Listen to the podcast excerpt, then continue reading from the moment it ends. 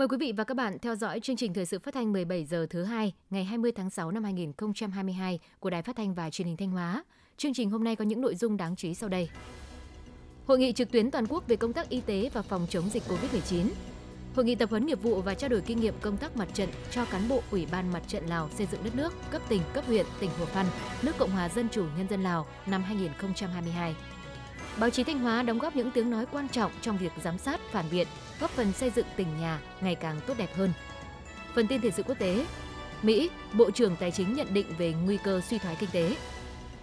Bầu cử Quốc hội Pháp, liên minh của Tổng thống Macron chỉ giành được 245 ghế. Sau đây là nội dung chi tiết. Sáng nay ngày 20 tháng 6 tại Hà Nội, Phó Thủ tướng Chính phủ Vũ Đức Đam đã chủ trì hội nghị trực tuyến toàn quốc về công tác y tế và phòng chống dịch COVID-19. Dự hội nghị tại điểm cầu Thanh Hóa có các đồng chí Đỗ Minh Tuấn, Phó Bí thư tỉnh ủy, Chủ tịch Ủy ban nhân dân tỉnh, Đào Xuân Yên, Ủy viên Ban Thường vụ Trưởng ban Tuyên giáo tỉnh ủy, các thành viên Ban chỉ đạo phòng chống dịch COVID-19 tỉnh Thanh Hóa. Tin của phóng viên Hiếu Đại. Tính đến ngày 18 tháng 6 năm 2022, cả nước ghi nhận trên 10,7 triệu ca mắc COVID-19, hơn 9,5 triệu người đã khỏi bệnh, 43.083 ca tử vong. Dịch có xu hướng giảm tương đối ổn định từ cuối tháng 3 năm 2022 đến nay. Trong những ngày gần đây, chỉ ghi nhận khoảng dưới 700 ca một ngày, so với thời kỳ đỉnh dịch khoảng trên 170.000 ca một ngày và thấp nhất trong gần 12 tháng qua. Đặc biệt trong vòng 30 ngày qua, có 21 ngày không ghi nhận ca tử vong – Tính đến ngày 17 tháng 6 năm 2022, Việt Nam đã tiêm được hơn 225,2 triệu liều vaccine phòng COVID-19. Trong tháng 5 năm 2022, cả nước tiêm được khoảng 3 triệu liều mũi 3 cho người từ 18 tuổi trở lên. Tuy nhiên, tiến độ tiêm có xu hướng chậm. Nếu trong tháng 6 năm 2022, việc tiêm mũi 3 chỉ đạt khoảng 3 triệu liều như trong tháng 5, thì đến hết quý 2 năm 2022, dự báo chỉ đạt gần 70%. Đối với trẻ em từ 5 đến 12 tuổi, tiến độ tiêm mũi 1 đạt 62% và mũi 2 đạt 31% so với lộ trình đề ra. Với tiến độ này có khả năng sẽ không sử dụng hết số vaccine đã tiếp nhận cho nhóm từ 5 đến dưới 12 tuổi. Theo nhận định của Bộ Y tế, thời gian qua, tuy số ca mắc COVID-19 có xu hướng giảm mạnh, nhưng số ca mắc mới đã tăng nhẹ trở lại trong những ngày qua tại một số tỉnh thành phố. Biến thể Omicron vẫn chiếm chủ đạo, biến thể phụ BA.5 đã ghi nhận ở nhiều quốc gia có nguy cơ xâm nhập vào nước ta và có thể dẫn đến sự gia tăng các ca mắc COVID-19 trong thời gian tới. Do vậy, cần tiếp tục thực hiện các biện pháp phòng chống dịch, tiêm vaccine tăng cường, nhắc lại cho những nhóm có nguy cơ mắc bệnh và tiếp tục truyền thông để người dân luôn có ý thức phòng chống dịch. Phát biểu tại hội nghị, Chủ tịch Ủy ban dân tỉnh Thanh Hóa Đỗ Minh Tuấn thông tin nhanh về tình hình dịch COVID-19, kết quả tiêm chủng trên địa bàn tỉnh và những kinh nghiệm của Thanh Hóa trong thực hiện công tác tiêm chủng, đồng thời khẳng định để nâng cao tỷ lệ tiêm chủng, công tác lãnh đạo chỉ đạo của cấp ủy chính quyền các cấp là yếu tố có tính chất quyết định. Cùng với đó là bám sát thực hiện nghiêm túc hướng dẫn của chính phủ, của Bộ Y tế là yếu tố quan trọng. Chủ tịch Ban dân tỉnh Đỗ Minh Tuấn cũng cho biết, để nâng cao hiệu quả công tác tiêm chủng, Thanh Hóa đã xây dựng một số hàng rào kỹ thuật, quy định cụ thể về các đối tượng, nhóm đối tượng phải tiêm mũi tăng cường, mũi 3 hoặc mũi 4. Cùng với đó, Thanh Hóa tập trung nâng cao tinh thần vai trò trách nhiệm của các cấp, các ngành, các địa phương, các tổ chức đoàn thể từ tỉnh đến tận thôn bản trong công tác tiêm chủng.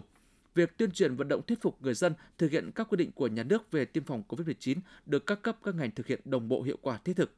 Quá trình tiêm chủng được tổ chức linh hoạt, phù hợp với từng nhóm đối tượng và đảm bảo an toàn. Do vậy, tỷ lệ tiêm chủng của Thanh Hóa là cao theo đánh giá của Bộ Y tế. Tuy nhiên, hiện nay đã xuất hiện tâm lý chủ quan, né tránh việc tiêm vaccine của một bộ phận người dân. Một số nơi đang lúng túng trong việc xác định đối tượng tiêm mũi nhắc lại, mũi 3, mũi 4. Chủ tịch Ban dân tỉnh đề nghị Chính phủ, Bộ Y tế sớm có hướng dẫn cụ thể chi tiết về việc tiêm mũi nhắc lại, tiêm mũi bổ sung cho từng đối tượng nhằm đảm bảo tính thống nhất, đồng bộ, an toàn, khoa học và hiệu quả. Bộ Y tế chỉ đạo việc phân bổ vaccine cho các địa phương đủ theo tiến độ, theo kế hoạch và theo đối tượng, tránh trường hợp thừa vaccine phải điều chuyển lại. Chủ tịch Ban dân tỉnh Đỗ Minh Tuấn cũng đề nghị Chính phủ, Thủ tướng Chính phủ chỉ đạo Bộ Y tế ra soát, giải quyết những khó khăn vướng mắc bất cập của ngành, từ nguồn nhân lực đến đầu tư cho hệ thống y tế cơ sở, đặc biệt là những vấn đề trong đấu thầu, mua sắm vật tư, trang thiết bị y tế, thuốc phục vụ công tác khám chữa bệnh. Kết luận hội nghị, Phó Thủ tướng Chính phủ Vũ Đức Đam nhấn mạnh, mặc dù dịch bệnh COVID-19 đã được kiểm soát nhưng vẫn còn tiềm ẩn nguy cơ bùng phát và diễn biến khó lường bởi những biến chủng mới. Do vậy, các cấp các ngành, các địa phương vẫn phải thực hiện nghiêm nghị quyết số 128 của Chính phủ về thích ứng an toàn, linh hoạt, kiểm soát hiệu quả dịch COVID-19, đồng thời với việc đẩy nhanh phục hồi và phát triển kinh tế. Phó Thủ tướng Chính phủ lưu ý, chúng ta không được quên bài học đau xót vì số người chết do chưa bao phủ kịp thời vaccine phòng COVID-19 Do vậy, Bộ Y tế cần khẩn trương ban hành văn bản hướng dẫn cụ thể, chi tiết việc tiêm vaccine mũi nhắc lại, tiêm mũi 4 cho từng đối tượng nhằm tạo sự thống nhất, đồng bộ và hiệu quả trong quá trình triển khai thực hiện. Các bộ ngành chức năng các địa phương tiếp tục tăng cường tuyên truyền, vận động người dân tham gia tiêm chủng. Quá trình tổ chức tiêm phải đảm bảo an toàn, kể cả trước mắt và lâu dài. Bên cạnh đó, phải có chế tài xử lý nghiêm những trường hợp không tham gia tiêm vaccine theo yêu cầu. Phó Thủ tướng Chính phủ Vũ Đức Đam yêu cầu các bộ ngành địa phương, đơn vị chức năng phải thực hiện một cách chặt chẽ, đúng quy định việc mua sắm trang thiết bị, vật tư, đấu thầu thuốc. Riêng việc đấu thầu thuốc phải được đẩy nhanh hơn nữa ở cả cấp trung ương và cấp tỉnh, trên tinh thần không để thiếu vật tư và thuốc. Ngành y tế tập trung tháo gỡ khó khăn vướng mắc, nêu cao vai trò trách nhiệm vì nhiệm vụ chung, vì người bệnh, vì sự nghiệp chăm sóc bảo vệ sức khỏe nhân dân. Sáng nay, ngày 20 tháng 6, công ty trách nhiệm hạn Lốp Cofo Việt Nam đã tổ chức lễ khởi công dự án nhà máy sản xuất lốp ô tô Radier tại khu B, khu công nghiệp Bỉm Sơn, tỉnh Thanh Hóa. Tham dự buổi lễ có các đồng chí Ủy viên Ban Thường vụ tỉnh ủy, Nguyễn Văn Thi, Phó Chủ tịch Thường trực Ủy ban dân tỉnh, Lê Tiến Lam, Phó Chủ tịch Thường trực Hội đồng nhân dân tỉnh, Nguyễn Tiến Hiệu, trưởng ban quản lý khu kinh tế Nghi Sơn và các khu công nghiệp tỉnh Thanh Hóa. Phóng viên Hồng Ngọc thông tin. Dự án nhà máy sản xuất lốp ô tô Radier của công ty trách nhiệm hữu hạn lốp Cofo Việt Nam tại khu công nghiệp Bỉm Sơn được xây dựng trên diện tích 24,3 hecta. Dự án có tổng vốn đầu tư khoảng 63,7 triệu đô la Mỹ, công suất trên 960.000 sản phẩm một năm. Mục tiêu của dự án là sản xuất lốp ô tô radial cho xe tải, xe chở khách và xe con các loại với nguyên liệu từ cao su thiên nhiên và cao su tổng hợp trong nước hoặc nhập khẩu. Giai đoạn 1 của dự án, nhà máy sẽ tạo ra 800.000 bộ lốp radial tiêu thụ tại thị trường Việt Nam và xuất khẩu sang hơn 30 nước trên thế giới, tạo việc làm cho khoảng 1.000 lao động địa phương. Sau khi dự án hoàn thành xây dựng và đi vào hoạt động, nhà đầu tư sẽ triển khai mở rộng giai đoạn 2 và 3. Phát biểu tại buổi lễ, đồng chí Nguyễn Văn Thi, Phó Chủ tịch Thường trực Ủy ban Nhân dân tỉnh Thanh Hóa khẳng định, Dự án được khởi công xây dựng là kết quả của quá trình chuẩn bị và nghiên cứu kỹ lưỡng của nhà đầu tư, sự nỗ lực cố gắng của các cấp các ngành trong tỉnh và sự đồng tình ủng hộ của nhân dân địa phương. Đồng chí đề nghị các cấp các ngành, đặc biệt là ban quản lý khu kinh tế Nghi Sơn và các khu công nghiệp, thị ủy, ủy ban nhân dân thị xã Bỉm Sơn tiếp tục đồng hành, phối hợp tốt với chủ đầu tư và nhà thầu thi công để giải quyết kịp thời những khó khăn vướng mắc trong quá trình thực hiện dự án, đảm bảo an ninh trật tự, tạo mọi điều kiện để chủ đầu tư triển khai một cách thuận lợi, đúng tiến độ, nhanh chóng đưa dự án vào hoạt động. Phó Chủ tịch Thường trực Ủy ban Nhân dân tỉnh Nguyễn Văn Thi đề nghị nhà đầu tư hạ tầng khu B, khu công nghiệp Bỉm Sơn khẩn trương hoàn chỉnh các hạng mục công trình hạ tầng thuộc mặt bằng xây dựng nhà máy và tạo điều kiện thuận lợi nhất về hạ tầng cho nhà máy trong quá trình thi công xây dựng cũng như đi vào sản xuất. Đề nghị công ty trách nhiệm hữu hạn Cofo Việt Nam tập trung thi công theo tiến độ cam kết, tuyệt đối đảm bảo an toàn lao động, vệ sinh môi trường, không để quá trình thi công xây dựng ảnh hưởng đến đời sống, sản xuất và sinh hoạt của nhân dân khu vực dự án. Ủy ban nhân dân tỉnh Thanh Hóa cam kết thực hiện đầy đủ trách nhiệm theo quy định của pháp luật, tạo mọi điều kiện thuận lợi nhất về thủ tục hành chính cho nhà đầu tư với phương châm thành công của doanh nghiệp là thành công của tỉnh Thanh Hóa. Hôm nay, ngày 20 tháng 6, Ủy ban Mặt trận Tổ quốc Việt Nam tỉnh Thanh Hóa đã khai mạc hội nghị tập huấn nghiệp vụ và trao đổi kinh nghiệm công tác mặt trận cho cán bộ Ủy ban Mặt trận Lào xây dựng đất nước cấp tỉnh, cấp huyện tỉnh Hồ Phan, nước Cộng hòa Dân chủ Nhân dân Lào năm 2022 đồng chí Phạm Thị Thanh Thủy, Ủy viên Ban Thường vụ Trưởng ban Dân vận tỉnh ủy, Chủ tịch Ủy ban Mặt trận Tổ quốc Việt Nam tỉnh Thanh Hóa chủ trì hội nghị. Phát biểu khai mạc hội nghị, đồng chí trưởng ban dân vận tỉnh ủy, chủ tịch Ủy ban Mặt trận Tổ quốc Việt Nam tỉnh Thanh Hóa Phạm Thị Thanh Thủy vui mừng chào đón đoàn đại biểu Mặt trận Lào xây dựng đất nước tỉnh Hủa Phăn sang thăm, tập huấn nghiệp vụ và trao đổi kinh nghiệm công tác mặt trận tại tỉnh Thanh Hóa. Sự kiện diễn ra trong thời điểm Đảng bộ chính quyền, nhân dân hai tỉnh Thanh Hóa, Hồ Phan tổ chức nhiều hoạt động thiết thực hướng tới kỷ niệm 60 năm ngày thiết lập quan hệ ngoại giao, 45 năm ngày ký hiệp ước hữu nghị và hợp tác Việt Nam Lào và 55 năm ký kết hợp tác giữa hai tỉnh Thanh Hóa, Hồ Phan đồng chí trưởng ban dân vận tỉnh ủy, chủ tịch ủy ban mặt trận tổ quốc Việt Nam tỉnh Thanh Hóa mong rằng qua 5 ngày tập huấn nghiệp vụ và trao đổi kinh nghiệm công tác mặt trận tại tỉnh Thanh Hóa, đoàn đại biểu mặt trận Lào xây dựng đất nước tỉnh Hồ Phan sẽ nắm bắt được nhiều thông tin, kinh nghiệm công tác mặt trận, từ đó góp phần tăng cường sự hiểu biết lẫn nhau, sự hợp tác và tình hữu nghị đặc biệt giữa nhân dân hai nước và đặc biệt là mặt trận hai tỉnh Thanh Hóa Hồ Phan. Đại diện lãnh đạo Ủy ban Mặt trận Lào xây dựng đất nước tỉnh Hồ Phan trân trọng cảm ơn Ủy ban Mặt trận Tổ quốc Việt Nam tỉnh Thanh Hóa đã quan tâm tổ chức các lớp tập huấn nghiệp vụ và trao đổi kinh nghiệm công tác mặt trận cho cán bộ Ủy ban Mặt trận Lào xây dựng đất nước tỉnh Hồ Phan đoàn sẽ lắng nghe, tiếp thu các nội dung chuyên đề tập huấn để tổ chức triển khai thực hiện tại mặt trận Lào xây dựng đất nước tỉnh Hồ Phan một cách hiệu quả nhất. Trong thời gian 5 ngày, các đại biểu sẽ được lãnh đạo Ủy ban Mặt trận Tổ quốc tỉnh Thanh Hóa và lãnh đạo các ngành truyền đạt 5 chuyên đề gồm giới thiệu khái quát tình hình kinh tế xã hội tỉnh Thanh Hóa và truyền thống quan hệ đặc biệt giữa hai tỉnh Thanh Hóa Hồ Phan, những vấn đề cơ bản về tổ chức và hoạt động của Mặt trận Tổ quốc Việt Nam, công tác giám sát và phản biện của Mặt trận Tổ quốc Việt Nam các cấp, chương trình phối hợp giữa mặt trận với biên phòng hai tỉnh trong đấu tranh phòng chống tội phạm, bảo vệ đường biên cột mốc, góp phần xây dựng tình đoàn kết hữu nghị Việt Nam Lào, Thanh Hóa Hồ Phan và chuyên đề về kỹ năng tuyên truyền nắm bắt, tập hợp ý kiến kiến nghị của nhân dân cơ sở. Ngày 20 tháng 6, đoàn đại biểu Quốc hội tỉnh Thanh Hóa gồm các đại biểu Cao Thị Xuân, Phó Chủ tịch Hội đồng Dân tộc của Quốc hội, Lê Thanh Hoàn, Ủy viên chuyên trách Ủy ban Pháp luật của Quốc hội, Lê Văn Cường, Phó Giám đốc Bệnh viện Đa khoa tỉnh Thanh Hóa đã có buổi tiếp xúc cử tri huyện Yên Định và huyện Thiệu Hóa sau kỳ họp thứ 3 Quốc hội khóa 15. Tham dự buổi tiếp xúc có các đồng chí Mai Xuân Liêm, Ủy viên Ban Thường vụ tỉnh ủy, Phó Chủ tịch Ủy ban nhân dân tỉnh, Đầu Thanh Tùng, Phó Chủ tịch Ủy ban nhân dân tỉnh, Nguyễn Quang Hải, Phó Chủ tịch Hội đồng Nhân dân tỉnh, đại diện lãnh đạo Ủy ban Mặt trận Tổ quốc tỉnh, Văn phòng đoàn đại biểu Quốc hội và Hội đồng Nhân dân tỉnh Thanh Hóa. Phản ánh của phóng viên Thanh Tâm. Tại buổi tiếp xúc, đại diện đại biểu Quốc hội đã thông báo tới cử tri kết quả kỳ họp thứ 3 Quốc hội khóa 15. Cử tri các huyện Yên Định, Thiệu Hóa cũng bày tỏ sự đồng tình và đánh giá cao chất lượng kỳ họp, đồng tình với nhiều nghị quyết được thông qua tại kỳ họp, góp phần quan trọng vào sự phát triển của đất nước mong muốn các đại biểu Quốc hội tỉnh tiếp tục nêu cao tinh thần trách nhiệm, tích cực tham gia phát biểu ý kiến tại các kỳ họp, nhất là đối với những vấn đề quan trọng của đất nước, những vấn đề gây bức xúc trong dư luận xã hội.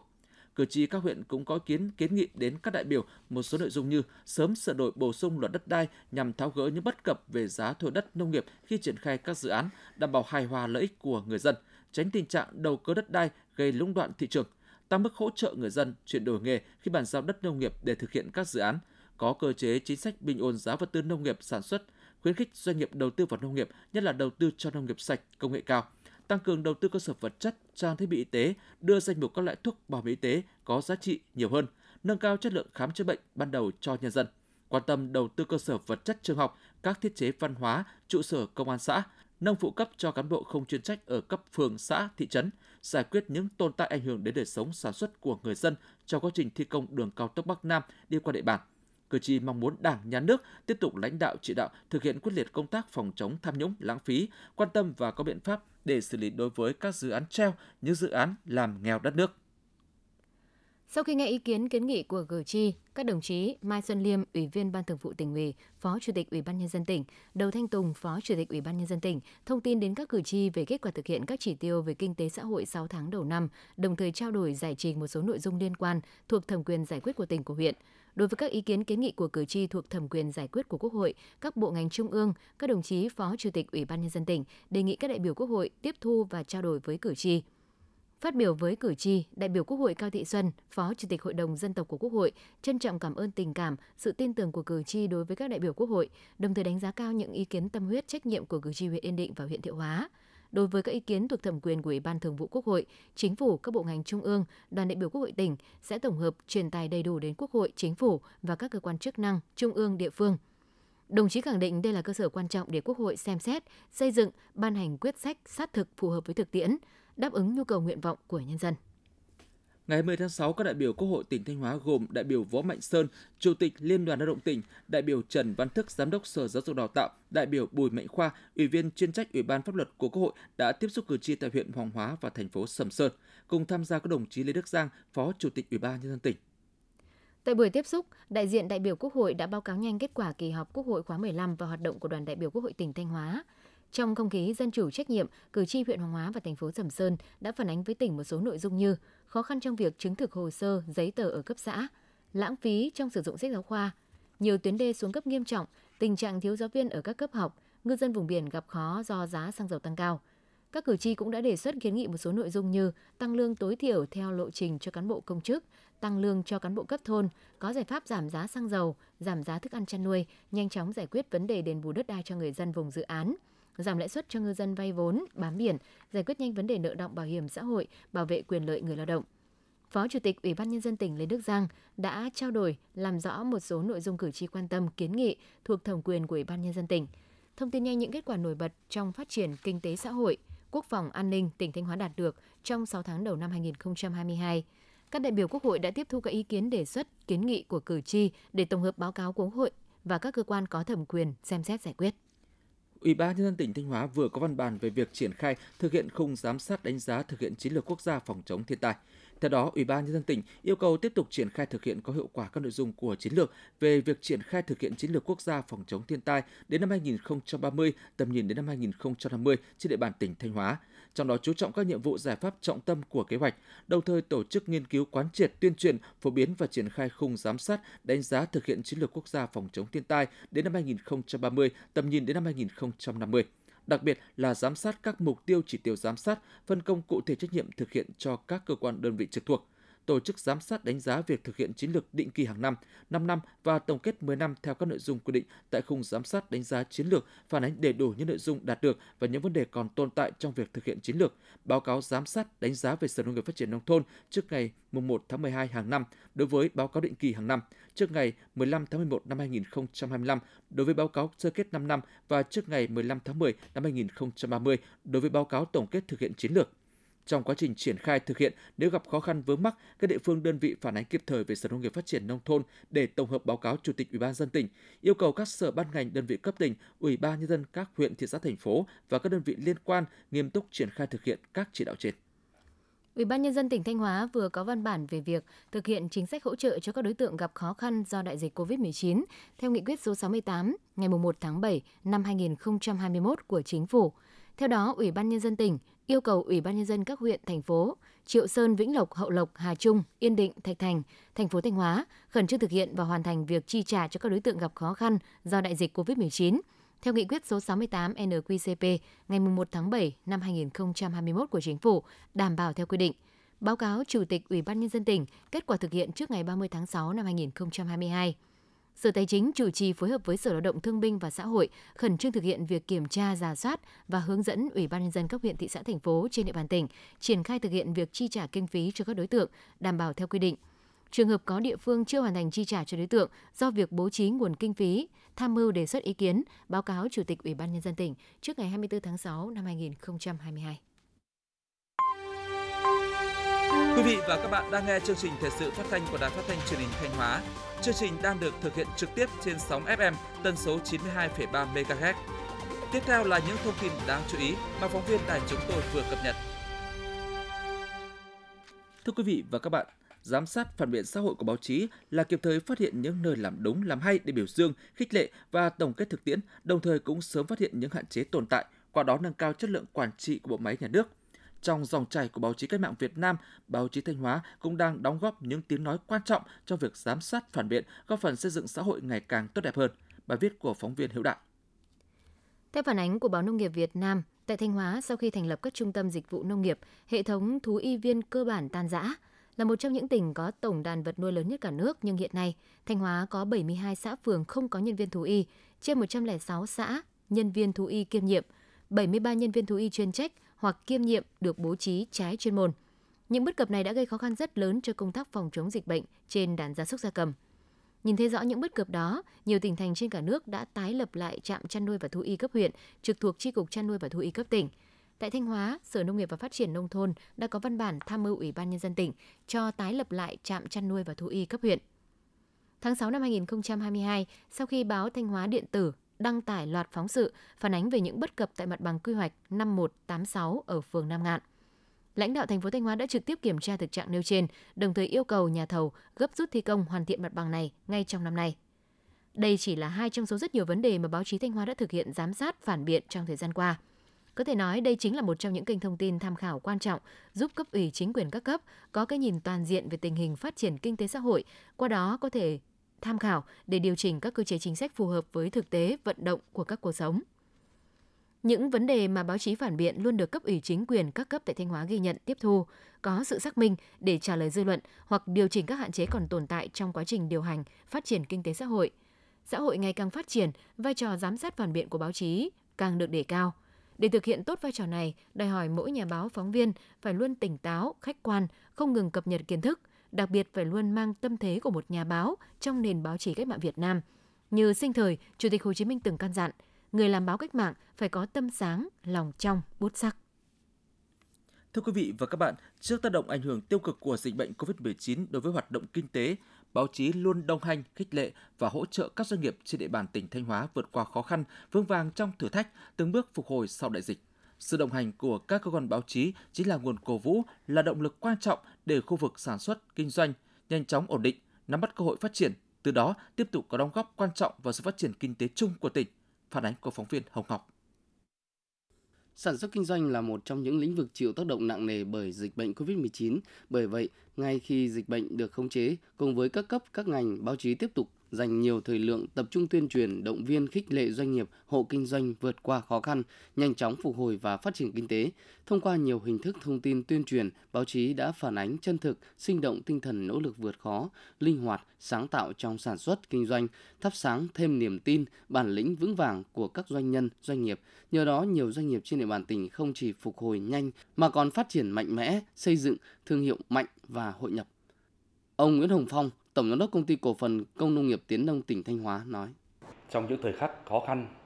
về khủng hoảng kinh tế cũng như dịch bệnh thì các cơ quan báo chí vẫn luôn đồng hành, động viên, khích lệ và chia sẻ những khó khăn cùng doanh nghiệp để thương hiệu cũng như là người lao động tiếp tục tự tin để vượt qua khó khăn. Và mong muốn kỳ vọng của chúng tôi là cơ quan báo chí cũng liên tục đổi mới để đưa những thương hiệu của tỉnh Thanh Hóa vươn tầm trong nước và quốc tế. Mong muốn các nhà báo giữ vững niềm tin, bền ý chí, tiếp tục đồng hành cùng doanh nghiệp. Không chỉ tạo động lực, tiếp thêm sức mạnh, đồng hành cùng doanh nghiệp vượt khó, báo chí còn là kênh thông tin quan trọng, là cầu nối đưa những chủ trương chính sách của Đảng, Nhà nước đến với cộng đồng doanh nghiệp, đồng thời phản ánh kịp thời những khó khăn vướng mắc, những bất cập trong thực thi các chính sách liên quan của doanh nghiệp đến với cơ quan nhà nước, từ đó tạo ra hiệu ứng tích cực cho các thay đổi về chính sách phát triển kinh tế cũng như vấn đề quản lý nhà nước đối với khu vực sản xuất kinh doanh. Cộng đồng doanh nghiệp, doanh nhân Thanh Hóa cũng đánh giá cao vai trò quan trọng của báo chí trong việc tích cực tuyên truyền, biểu dương những mô hình hay, phương thức sản xuất tiên tiến, cách làm sáng tạo, hiệu quả, vừa phòng chống dịch bệnh, vừa ổn định và phát triển sản xuất trong bối cảnh bình thường mới. Ngoài ra, báo chí cũng thực hiện chức năng giám sát xã hội, phát hiện những biểu hiện tiêu cực cản trở việc khôi phục phát triển sản xuất, từ đó bảo vệ hình ảnh, thương hiệu uy tín và xây dựng niềm tin với các doanh nghiệp luôn thượng tôn pháp luật, sản xuất kinh doanh chân chính, có đóng góp nhiều cho cộng đồng xã hội. Ông Đỗ Đình Hiệu, Giám đốc Phòng Thương mại và Công nghiệp Việt Nam chi nhánh Thanh Hóa nói. Với một cái vai trò của VCCI là cái cơ quan mà tư vấn hỗ trợ cho doanh nghiệp cũng như là liên tục đồng hành với cơ quan, cơ quan báo chí. Thì trong suốt thời gian qua thì theo quan sát thì chúng tôi cũng thấy được rằng là báo chí hết sức là quan tâm đến cái vai trò uh, phát triển của cộng đồng doanh nghiệp. Và cộng đồng doanh nghiệp thì với tinh thần của VCCI thì tôi cũng uh, đề nghị là các doanh nghiệp có một cái sự hỗ trợ, có một cái sự tương tác cũng không ngại ngần gì phản ánh những cái thông tin trung thực để báo chí qua đó để phát hiện ra được những tấm gương tốt, phát hiện ra được những cái vấn đề chưa tốt, để còn có được những cái khuyến nghị đối với chính quyền, cũng như là có những cái tư vấn hỗ trợ ngược lại cho doanh nghiệp để làm sao cộng đồng doanh nghiệp phát triển một cách nó mạnh mẽ hơn. Có thể nhận thấy trong khó khăn do tác động bởi đại dịch hay biến động từ thị trường, báo chí đã thể hiện rõ vai trò luôn đồng hành, sát cánh cùng khu vực sản xuất kinh doanh phục hồi và phát triển kinh tế, đánh giá cao vai trò của báo chí, cộng đồng doanh nghiệp doanh nhân Thanh Hóa, mong muốn báo chí tiếp tục đồng hành hiệu quả cùng doanh nghiệp, hỗ trợ doanh nghiệp trong tiến trình phục hồi và tái khởi động sản xuất kinh doanh. Về phía cơ quan báo chí, không ngừng đổi mới nội dung, phương thức tuyên truyền, xây dựng mối quan hệ song hành, hợp tác chặt chẽ vì sự phát triển của cộng đồng doanh nghiệp và vì sự phát triển kinh tế xã hội của tỉnh.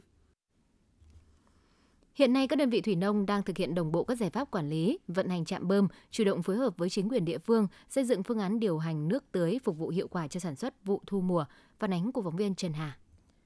Với mục tiêu đảm bảo nguồn nước tưới phục vụ sản xuất cho trên 4.000 hecta lúa và rau màu vụ thu mùa, chi nhánh thủy lợi Hà Trung đã hoàn thành kế hoạch duy tu bảo dưỡng, sửa chữa máy móc, thiết bị 6 trạm bơm tiêu và 9 trạm bơm tưới tiêu kết hợp, một Âu Báo Văn với tổng số 85 máy bơm với lưu lượng máy bơm từ 980 m khối một giây đến 3.700 m khối một giây.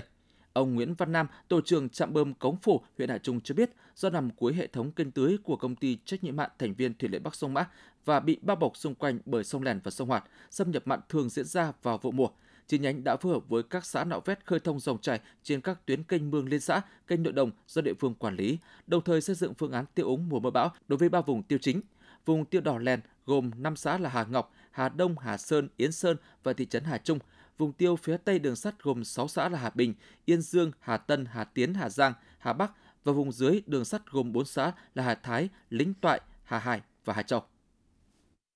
Chúng tôi đã bơm tích trữ nước vào các kênh tiêu nội đồng, rồi là các ao hồ cho đến thời điểm này là hoàn toàn chủ động để phục vụ được ờ, nước cho nhân dân ờ, gieo cấy. Theo kế hoạch, vụ mùa năm 2022, công ty trách nhiệm hạn một thành viên thủy lợi Bắc Sông Mã phục vụ tưới tiêu cho các huyện Hoàng Hóa, Hậu Lộc, Hà Trung, Nga Sơn, thị xã Bỉm Sơn và bốn xã phường phía Bắc của thành phố Thanh Hóa với tổng diện tích đất sản xuất nông nghiệp trên 28.000 ha. Nguồn nước cấp cho hệ thống bơm tưới được lấy từ sông Mã, sông Lèn, sông Hoạt và sông Cản Tuy nhiên, tất cả các sông cấp nước tưới đều bị ảnh hưởng bởi thủy triều, một số nơi thường xuyên bị nhiễm mặn. Theo dự báo, toàn vùng có khoảng 1.200 hecta có khả năng bị hạn và xâm nhập mặn. Thời điểm này, tình hình thời tiết và xâm nhập mặn đang ở mức bình thường, nguồn nước các sông và sông nội địa đảm bảo nên công ty chỉ đạo cho các chi nhánh chủ động đóng kín các cống tiêu để ngăn mặn, giữ ngọt. Ông Nguyễn Hữu Khuyến, Phó Giám đốc chi nhánh Thủy lợi huyện Hoàng Hóa cho biết, đơn vị đã lập lịch tưới luân phiên cho các cấp kênh trong từng hệ thống, thông tin lịch tưới để người dân biết và thực hiện. Bố trí lực lượng trực 24 trên 24 giờ tại các trạm bơm, tích trữ nước cho các chân ruộng cao khó tưới, vùng đuôi kênh, trạm bơm Hoàng Giang đã được lắp đặt thêm máy bơm để dự phòng khi trạm bơm đầu nguồn mực nước xuống thấp sẽ bơm bổ sung vào trục kênh chính. Cái thời điểm mà trạm bơm đầu nguồn nó xuống thì thể bổ sung vào cái trục kênh chính. Thời điểm nào mà có nước thì phải tranh thủ bơm, nâng cấp một số tuyến kênh để à, trữ nước. Một số đoạn kênh cũng đã triển khai à, bơm nước dự trữ. Vùng à, khó khăn vùng đuôi kênh thì có đã có nước trữ rồi. Vụ mùa năm 2022, diện tích gieo cấy lúa toàn tỉnh theo kế hoạch là 158.000 ha, trong đó 115.000 ha lúa và 43.000 ha rau màu các loại. Để đảm bảo nguồn nước cho sản xuất, Chi cục Thủy lợi đã có công văn yêu cầu các đơn vị quản lý khai thác công trình thủy lợi chủ động xây dựng kế hoạch phòng chống hạn hán và xâm nhập mặn ngay từ đầu vụ sản xuất, chủ động phối hợp với chính quyền cơ sở xây dựng phương án điều hành nước tưới, phương án chống hạn, nhiễm mặn cho từng công trình, từng vùng. Ông Nguyễn Ngọc Tuấn, Phó Giám đốc Công ty Thủy lợi Bắc Sông Mã nói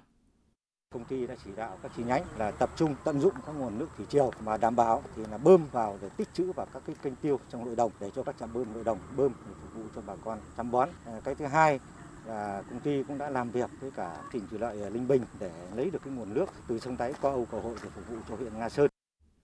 Với sự chủ động triển khai thực hiện đồng bộ các giải pháp quản lý vận hành thiết bị nhằm đảm bảo nguồn nước cho sản xuất, các công ty thủy nông sẽ cung cấp đủ nước cho sản xuất vụ thu mùa năm 2022. Tuy nhiên, các địa phương cũng cần tăng cường chuyển đổi cây trồng phù hợp để đảm bảo sử dụng nguồn nước hiệu quả trong điều kiện thời tiết khô hạn.